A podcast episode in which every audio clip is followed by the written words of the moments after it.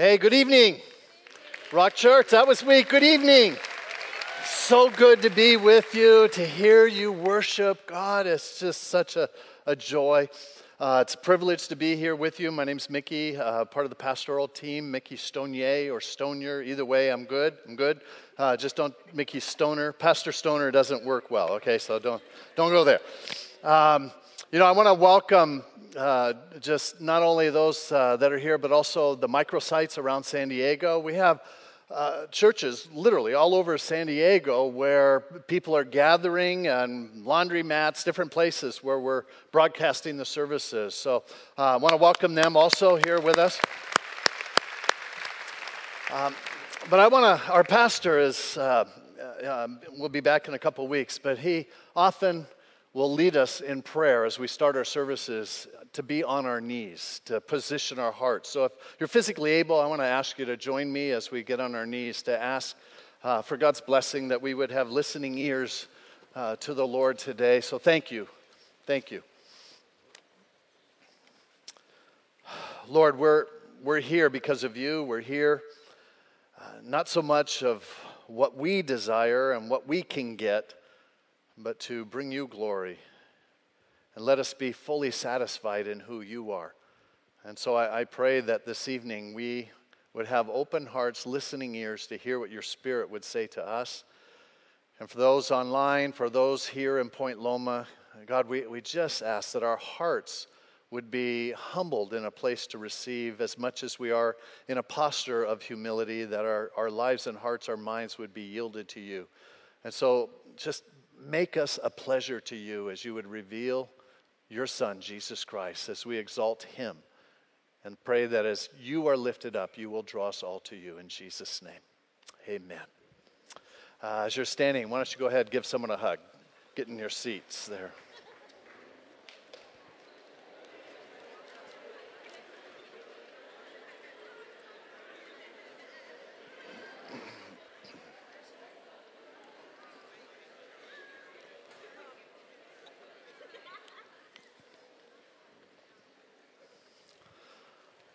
Well, it's an honor to, to be with you this evening. If you have your Bible, I ask you to turn to the Gospel of John, chapter 10, uh, or your smartphones, uh, your iPad, your dumb phone, whatever. Uh, the Gospel of John, we're going to take a portion of Scripture out. Your study guide is there in the bulletin. The title of our message is Abundant Life, which comes from verse 10, the heart of this passage, and I, I believe the heart of God. And um, you know, I want to share there's a woman in this church that I know real well. Uh, she grew up in what you would call a dysfunctional family, a family of seven children. Uh, her mother got pregnant out of wedlock as a teenager, and then every year thereafter uh, had children each year. And when this woman was four years old, her mother had mental illness. Her mother was molested as a child, and sometimes the manifestations of that, she was uh, a multiple personality. She would actually, the older siblings would see the mother actually change just into a different person. And uh, because of those dynamics, she actually ground up glass and put it in her husband's meatloaf, tried to kill him. At that point, she was institutionalized. Eventually, the, the uh, father divorced uh, the children's mother.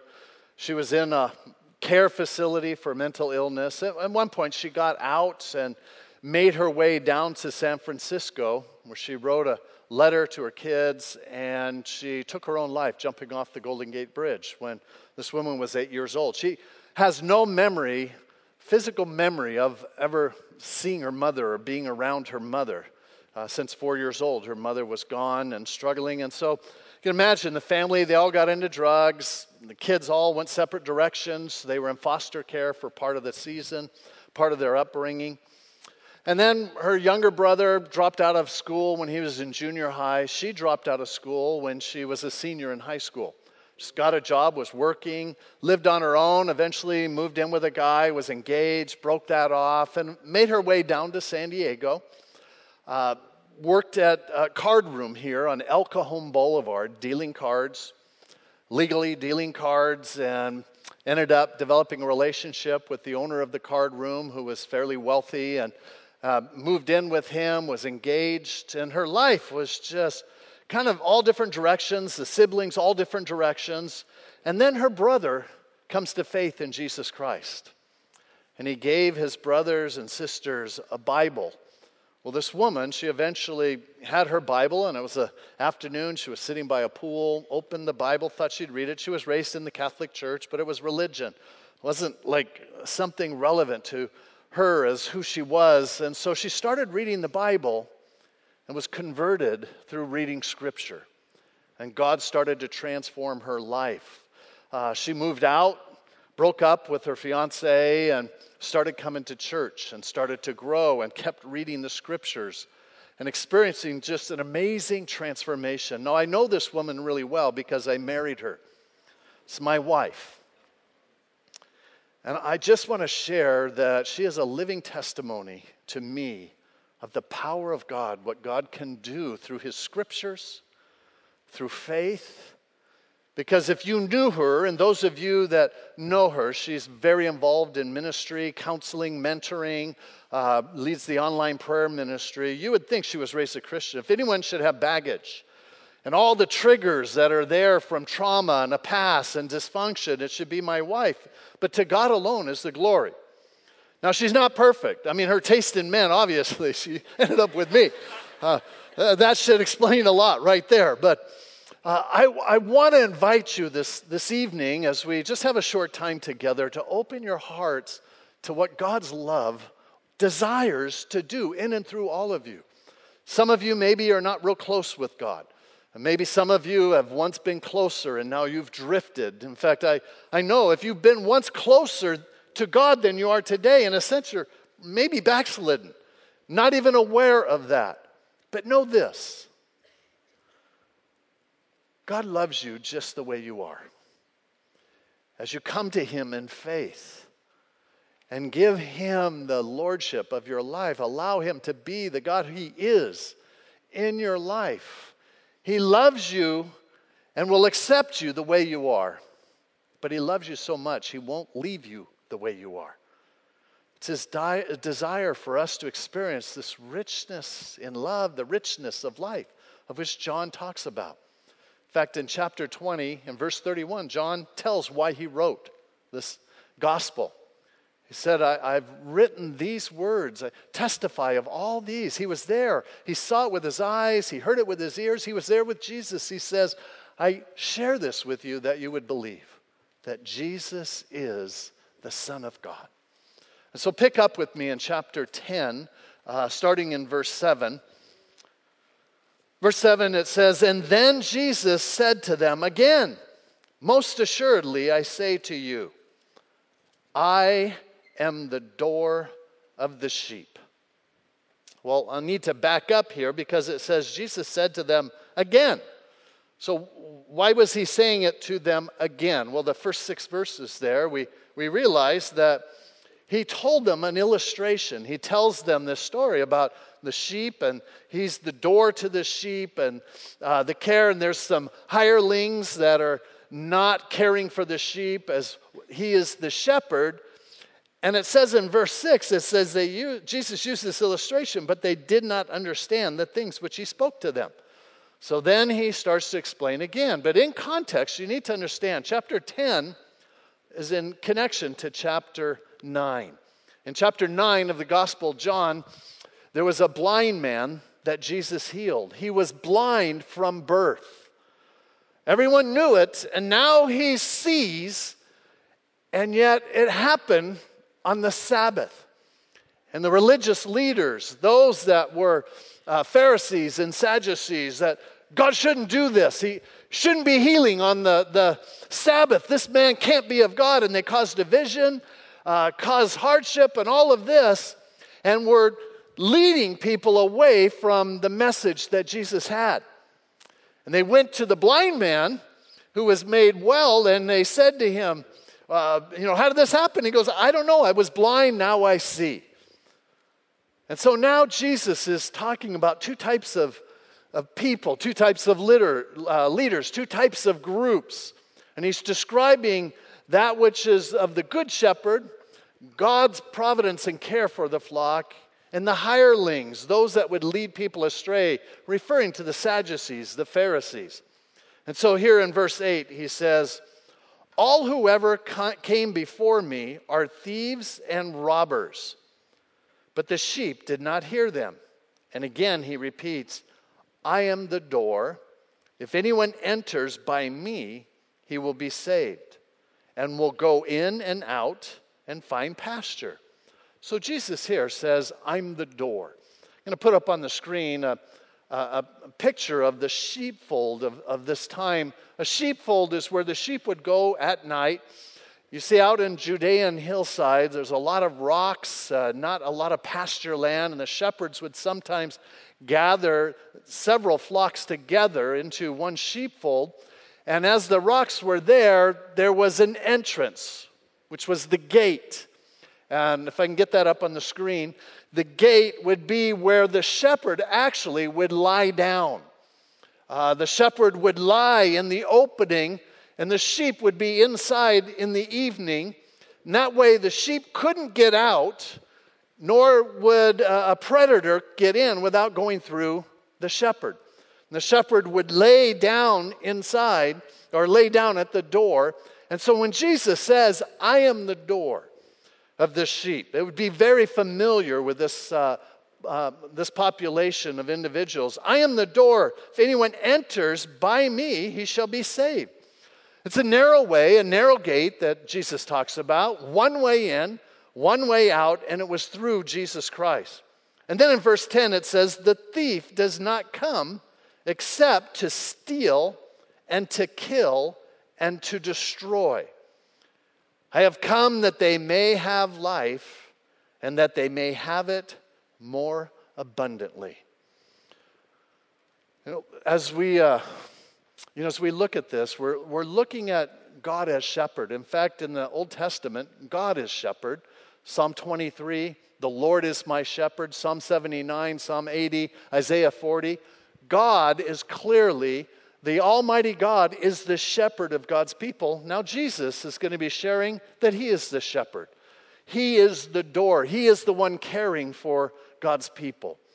Now, uh, as we look at this, he says the word abundant, abundant life. Well, the word abundant actually is a Greek word, perissos, which means extraordinary, remarkable, exceptional, exceedingly valuable. This extraordinary life that Jesus came to give to the people that would believe and go through him to the Father. We learn elsewhere in John that no one can get to the Father except through him. He says, I am the door here.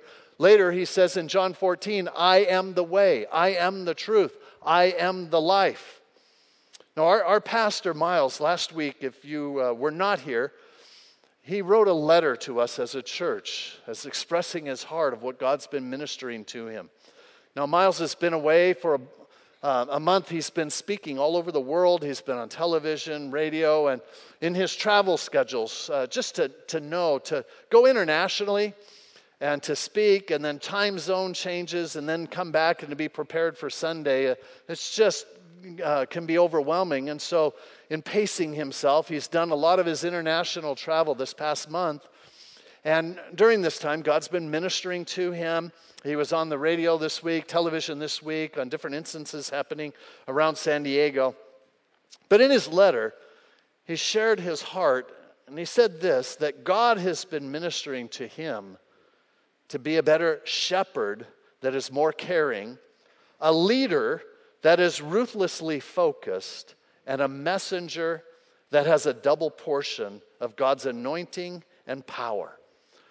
You see, I, I just want to affirm with you as, as he gives this letter, now he's on vacation for a couple weeks, he'll be back. But we have a shepherd as, as um, you know, I've known Miles for 30 some odd years. I know him behind closed doors, I know his family and the privilege to know that he's a man of integrity, a man of honor, and a man committed to Jesus Christ. You see, this church is about Jesus Christ. It's not about the leaders, it's not about the rock, but we're wholly committed to Jesus Christ and the mission that He has for all of us. And our pastor is giving his life for this mission. Uh, he r- runs circles around the rest of the staff as far as his work ethic and all the disciplines and his focus on the mission. And his promise to us as a congregation is that he wants to be more of who God would have him to be in service to his Lord and the care of this flock. But I also want you to know that as a, a culture um, and as people, we're, we're lied to. Here we're, we're told that there's a liar who, I mean, a, one who seeks to, uh, to kill and to destroy, to divide and cause division. In fact, I'll share this. It's in your study guide there. There's a quote I'm giving you in the statistics. I posted it on Facebook, and people have a hard time believing this. In fact, I invite you to go to the bookstore to Rockpile after the service and go pick up the book the good news about marriage. Now, my PhD is actually in marriage and family. In my graduate studies, go into the academic research and looking at the journals of marriage, and I found that this, we, in fact, if I ask you, what is the divorce rate in America, most of you would say, oh, 50%. That's not even close to being true. The divorce rate, is way less than that. Uh, it's a falsification of the statistics. You see, this past year, there were 27,536 marriages uh, that were uh, done in our county, marriage licenses. In our county last year, there were about 13,000 divorces. Well, there it is, 50%. But the challenge is those divorces are not connected to those 27,000 marriages. In fact, many of those divorces are second marriages, third marriages, fourth marriages fifth marriages that skew the statistic. In fact, the truth is 72% of first time marriages are still together. 80% of those that are married report they're happy with their marriage. The divorce rate in America actually has been on a decline. Divorce rate is on a decline. 93% or 92% there in your study guide, 93% of those who are married state that if they would marry again, they'd marry the same person. We've been told marriage doesn't work in America. In fact, when people start to struggle, they're thinking, well, 50% of marriages end in divorce. So we've been given a message that's not true to erode away of the hope and the, the beauty of what God has designed. I've even heard that Christian marriages are also just the same in divorce rate as non Christian marriages. That also isn't true. In fact, Christian marriages of those who are committed to their faith, their divorce rate is 25 to 50% less. In fact, those that are most committed to their faith report their marriages being the happiest. But we have an enemy that wants to take away hope. Now, I, I bought a used car a couple years ago. I needed, I wanted to get an economy car, just going to and fro from work and home. And, and so I wanted something with good gas mileage. And so I was thinking, what should I get? It's going to be a used car. And so my name's Mickey. So, of course, what would be the best car? Mini. Okay, so Mickey, Mini, they go together. You'll figure it out later. Mickey, Mini. So I got a Mini. And when I bought the Mini, I'm, I'm on the freeway, and I, I started to notice wow, look at, I mean, it's like every third car to me seemed to be a mini. mini. I never noticed it before, but I started looking for it, started seeing it, and everywhere I looked, I saw minis. And the same thing, I, I that when you're told to look for divorce, marriage doesn't work, you start to see it everywhere. But I have found when I look towards good marriages, those that are still together and thriving, not surviving.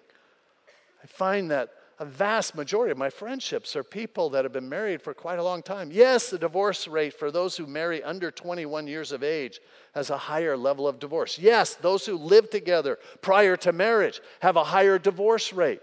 But as a whole, marriage as an institution works. Now, I share that as an illustration that we have an adversary that seeks to destroy, to kill, to draw us away from the life that God would have for us. This past week, we hear, hear about Robin Williams taking his life, struggling with depression. I, I read one article, it was an interview he had done, And he shared a number of years ago that there was this void in his heart, just an emptiness that nothing seems to fill. Well, I know in Scripture the Bible describes that as a void that only God can fill. But I also know many Christians that struggle with depression.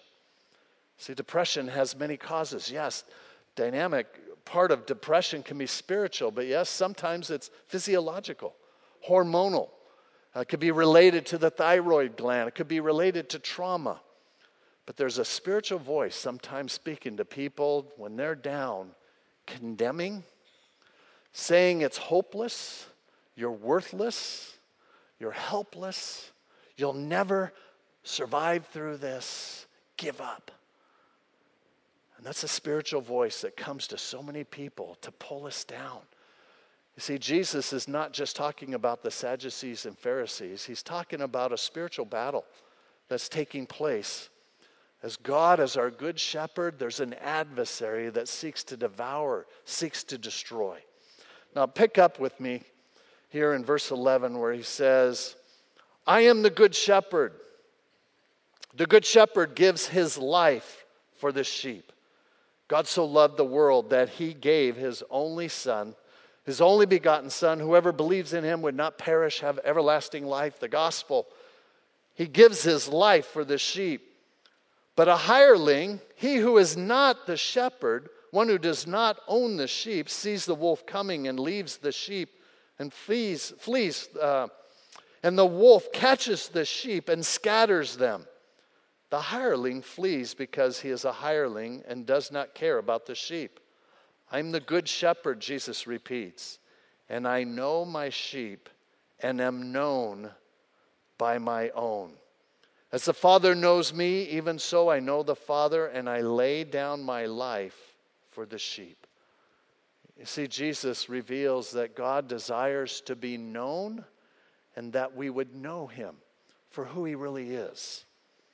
Now, I, I have a, a, nephew who is a, uh, in special forces. My family, we went up to Seattle for a week vacation, and the in laws and everyone there, all my wife's, some of my wife's brother, uh, brothers and sisters were there, and one of the nephews is in special forces, and we're hanging out, and I'm just talking to him. He goes, Man, I am made for this. I so love what I do. He says, I, jump out of planes with scuba gear when we land, I shed the you know, the uh, parachute, and then I go and dive. We do night dives, night jumps, all of this. He's loving it.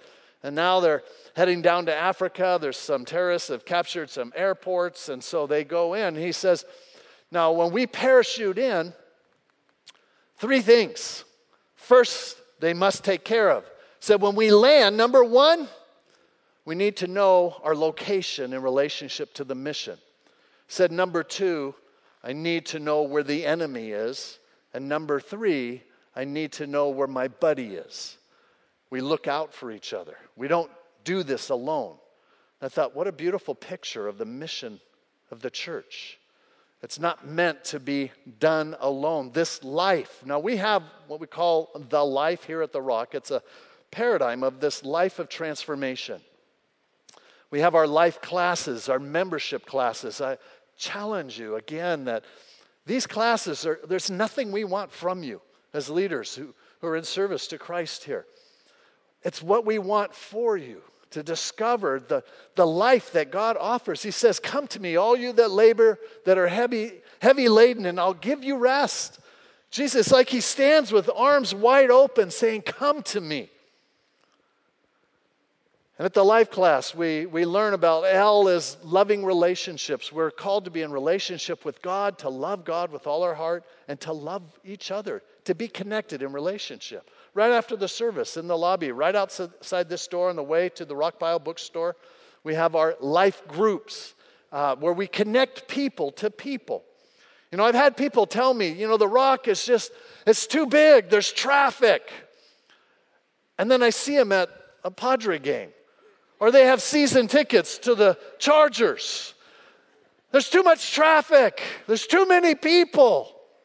And I realize, no, that's just an excuse because this church is not large.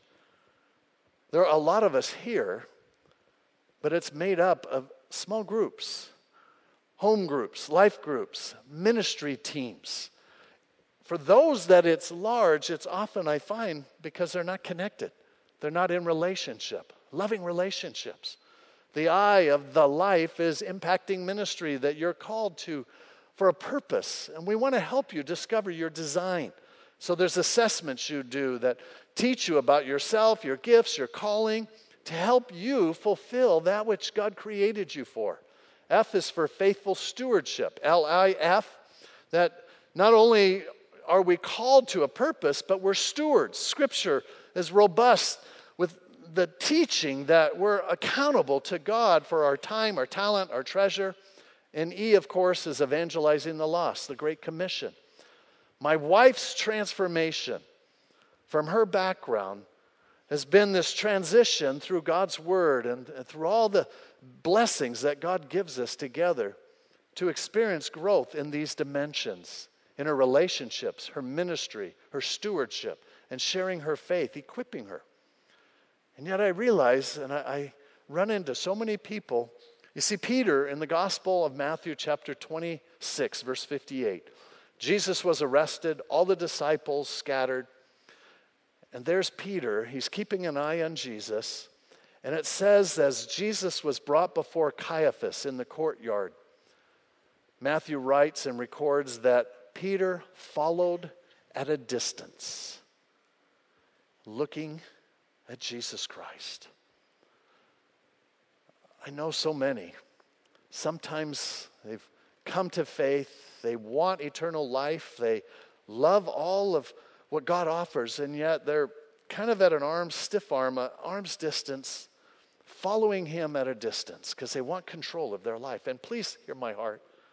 In no way do I bring any sense of guilt or condemnation because God, again, there is no condemnation for those in Christ Jesus. He's longing for us to have this abundant life. Again, abundant, extraordinary, remarkable, exceptional, exceeding the norm, the usual, just existing. God has so much more. My son, when he went to Costa Rica, came back and he tattooed the inside of his foot. Pura vida.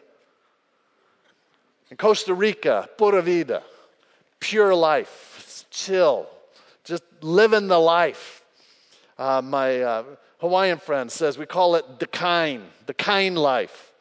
It's this life uh, that God has for us, the pure life. Now, of course, the kind life, pure life, apart from Christ, is only probably just the chill.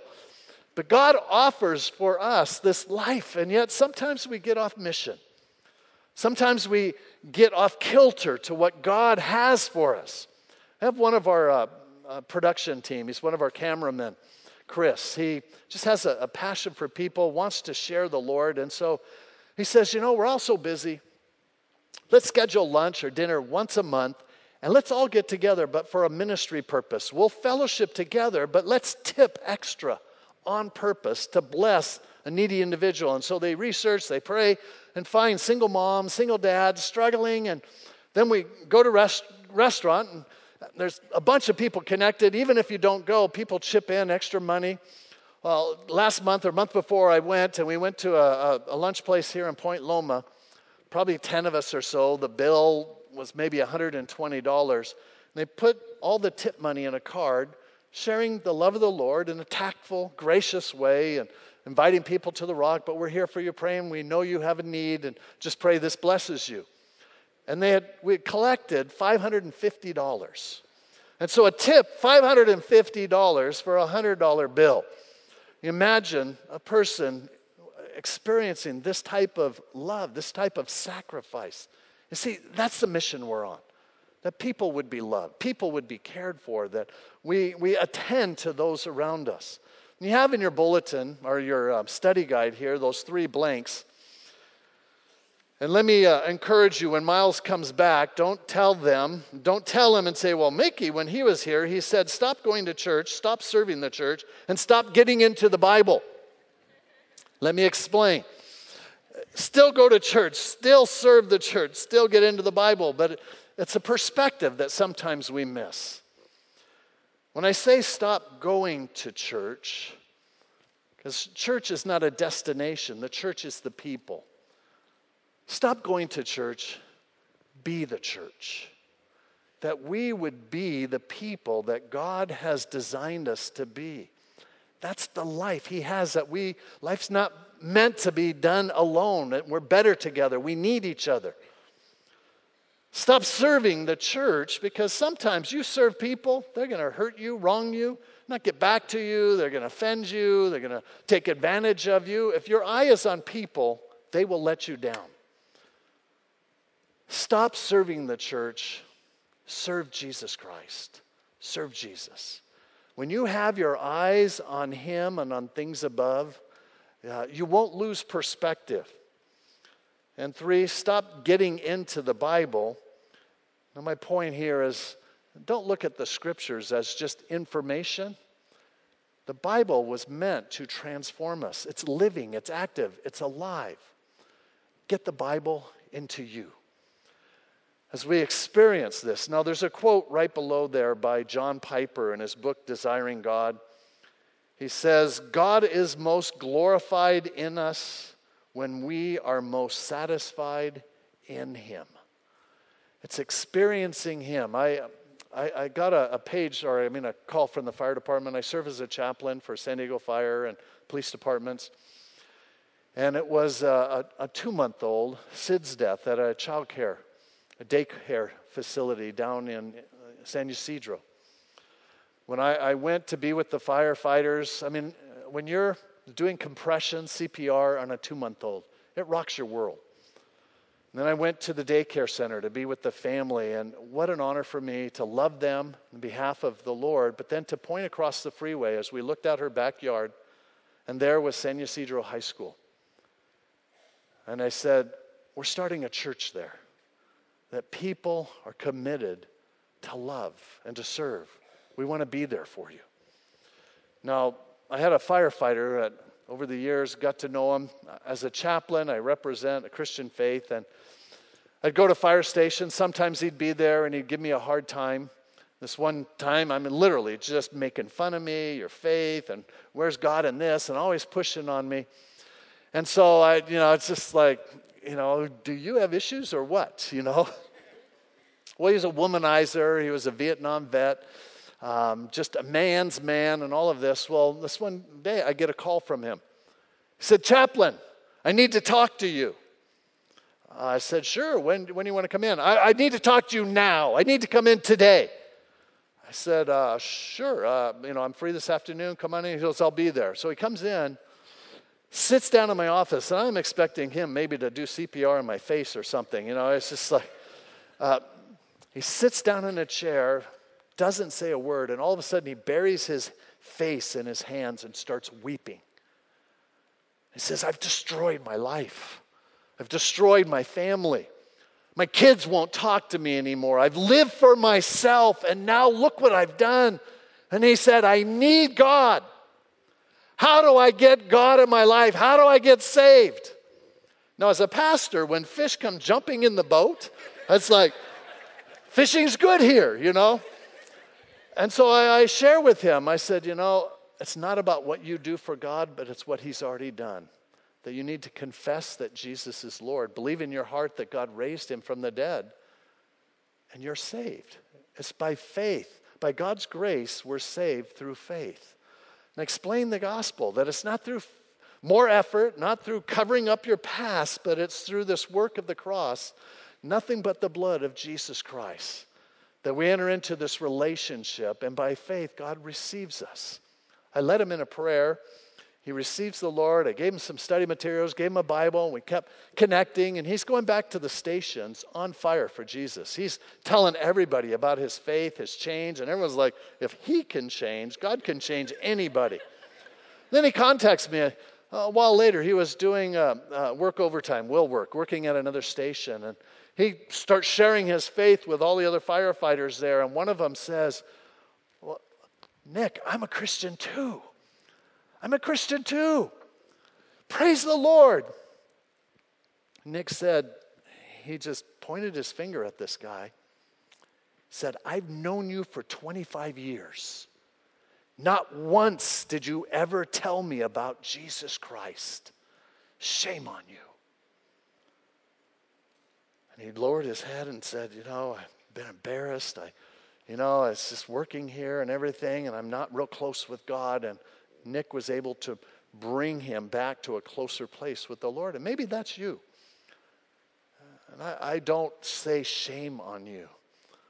I just want so much more for you. I look at my wife and see what God has done in her life because she took that step to say, God, take me, all of me. I belong to you. She's got involved with the relationships. She got involved with the calling and gifts and ministry and her stewardship over her life. She did what the Bible said, and God prom- his promises are fulfilled in her life. Finish with this last quote here. It's on the, if you flip your study guide over by Henry Scougal. Yes, in 1600s he wrote this. It's a book called The Life of God and the Soul of Man. The life of God and the soul of man, to me, is probably a great summary of the Christian faith. He wrote this book actually as a, he's trying to explain Christianity to a friend. This book was what influenced uh, people like George Whitefield and others who led to the Great Awakening in our country.